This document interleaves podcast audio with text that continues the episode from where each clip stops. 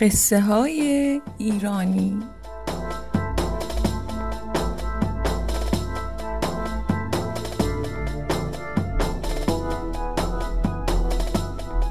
قصه های ایرانی پادکستیه که توسط کتابخانه مهر تهیه میشه. این قصه از کتاب قصه های مشتیگلین خانوم گردآوری لامپ الول ساتن انتخاب شده.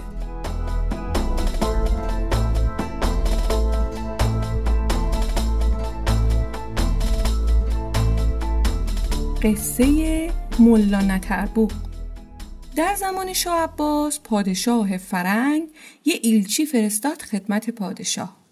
خیلی توفه های خوبم با خودش اوورد سه تام سوال داشت. پادشاه فرنگ گفته بود به برادرم شاه عباس سلام برسون بگو این سه تا سوال رو جواب.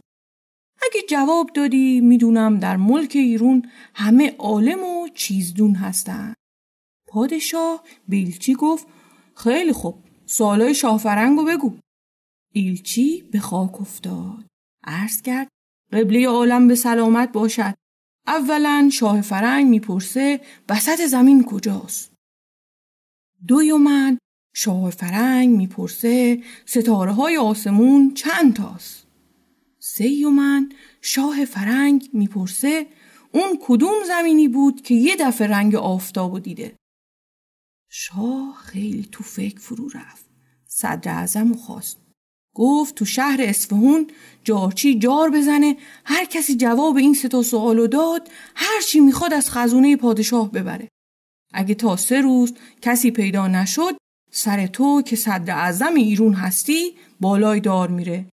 چرا که ملک ایرون پیش ایلچی فرنگ رسوا میشه. صدر اعظم اومد خونه. وزیرا رو خواست. سوالای ایلچی رو بهشون گفت. جارچیا افتادن تو کوچه و بازار حکم شاه و به مردم گفتن.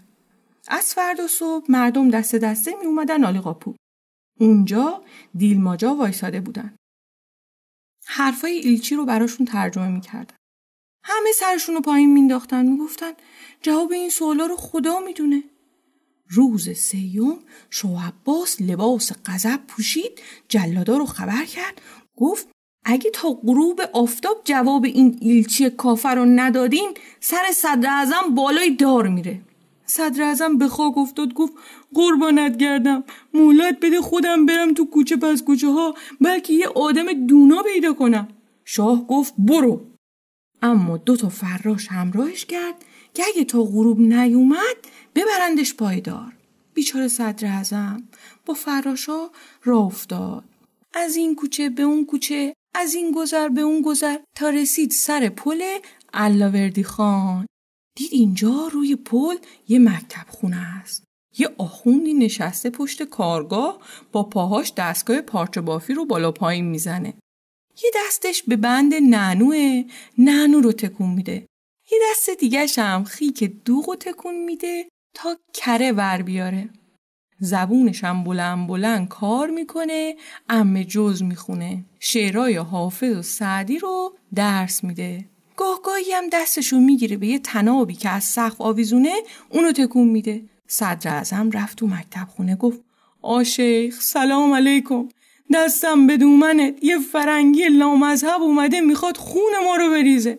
آشیخ گفت می‌دونم می‌دونم. همین امروز می‌خواستم الاغم و سوارشم بیام آلقاپو جوابشو بدم با یه اردنگی از پایتخت ایرون بیرونش کنم. چه کنم که گرفتاریا نمی‌ذاره. صدر ازم این حرفا رو که شنید افتاد رو پا یا ملا گفت قربونت بشم. اول بگو ببینم اسم چیه. اون وقت بگو ببینم این کارات چیه.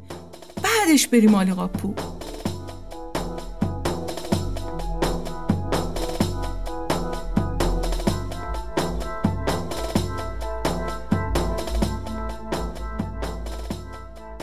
عاشق گفت اسم اولم ملا منصور بوده. اما بعدا دیدم من خیلی کمه. عوضش کردم جای من رتل گذاشتم که از من بیشتره. اون وقت دیدم سور مال اسرافیلی که فرشته خداست. سور رو برداشتم جاش بوق گذاشتم که مال آدماست. اسم من شد ملا رتل بوق اما مردم سواد ندارن. به من میگن آمولا نتربوق صدر ازم گفت به به به به چه اسم خوبی! حالا بفرما تفصیل کاراتو بگو. گفت من جولام با پاهام این نوردار رو می‌زنم. پارچه میبافم با یه دستم مشک این بقالی رو پر دوغ می‌کنم کرش رو می‌زنم. روزی یه عباسی ازش میسونم. با اون دستم بند نعنوی این بچه رو تکون میدم. ننش دلاک همومه. روزی هم یه عباسی اون بهم میده. بالای پشت بوم گندم بلغور کردن. و اینکه کلاغا نیان بلغورا رو بخورن یه مترسک اون بالا گذاشتم. تنابش و گاه گاهی تکون میدم که کلاغا بپرن. با زبونم هم ام جز و سعدی و حافظ درس میدم. صدر ازم گفت بسیار خوب. حالا بفرما بریم میدون آلی قاپو شاه منتظرم. آمولا نتربوق سوار خرش شد. یه عصای نک آهنی دستش گرفت. چهار پنج تام زنگوله به پای الاغش بست. بعد مشک دوغ و دستش گرفت. به بچه هام گفت کتاباتون رو وردارین دنبال من بیاین. توی را به هر پوست انار و پوست خربزه می‌رسید با نوک عصای آهنی برش میداشت. میذاشت تو خورجینش. صدر ازم گفت آمالا نتربوق اینا رو همه فهمیدم. اما این زنگوله ها رو چرا به پای اولاغ بستی؟ گفت برای اینکه مورچه های خدا خبر بشن زیر پای اولاغ له نشن. خلاصه همینطور اومدن تا رسیدن به آلیقاپو. شاه با ایلچی فرنگ دقیقه به دقیقه انتظار میکشیدن تا اینکه ملا نتربوق از خرش پیاده شد. گفت سوالتو بکن من کار دارم. ایلچی فرنگ گفت اولا بگو ببینم وسط دنیا کجاست. ملا نتربوق گفت همینجا که من الاغمو بستم. ایلچی گفت؟ به چه دلیل؟ مولا نتربوق گفت قبول نداری پشو زر کن. گفت خب بگو ببینم ستاره آسمون چند تاست؟ گفت به اندازه موهای الاغ من. قبول نداری؟ بشمر. گفت خب بگو ببینم اون زمینی که یه دفعه رنگ آفتابو دیده کدومه؟ گفت خدا تو کتابش خبر داده وقتی موسا قومشو ورداشت از مصر ببره فرعون لعنتی دنبالش را افتاد. تا رسید لب دریا. موسا اساشو زد به آب و آب و پس رفتن. دریا به قدرت خدا از گرمی آفتاب خوش شد. موسا با قومش از اونجا رد شدن. همچی که موسا بیرون رفت فرعون اومد تو آب. به قدرت خدا دوباره آبا برگشتن. فرعون غرق شد. هنوز که هنوزه اون دریا پر آبه. زمینش یه دفعه رنگ آفتاب دیده. همین که ملا نتربق جوابای ایلچیو داد به امر شاه ناغار خونه ها شروع کردن به کوبیدن که شاه ایرون فتح کرد جواب ایلچی فرنگو داد. ایلچی می‌خواست زمین ادب و ببوسه در بره. ملا نتربق گفت تو بمیری نمیشه. ما هم چند تا سوال داریم. جواب اینا رو بده ببینم. بعدش هر جهنمی خواستی برو. ایلچی گفت بگو. مولا نتربوق به دیلماجا گفت از این بپرسین اون چار جوندار بی پدر و مادر کدومه؟ گفت این یکی دویوم گفت اون چه حیوونه تموم عمرش تو اتاق دربسته همونجا به دنیا میاد همونجا بزرگ میشه همونجا می‌خوره همونجا میخوابه همونجا میمیره. گفت خب دیگه بگو. گفت اون چیه که روش شیرینه توش تلخه؟ اون چیه که توش شیرینه روش تلخه؟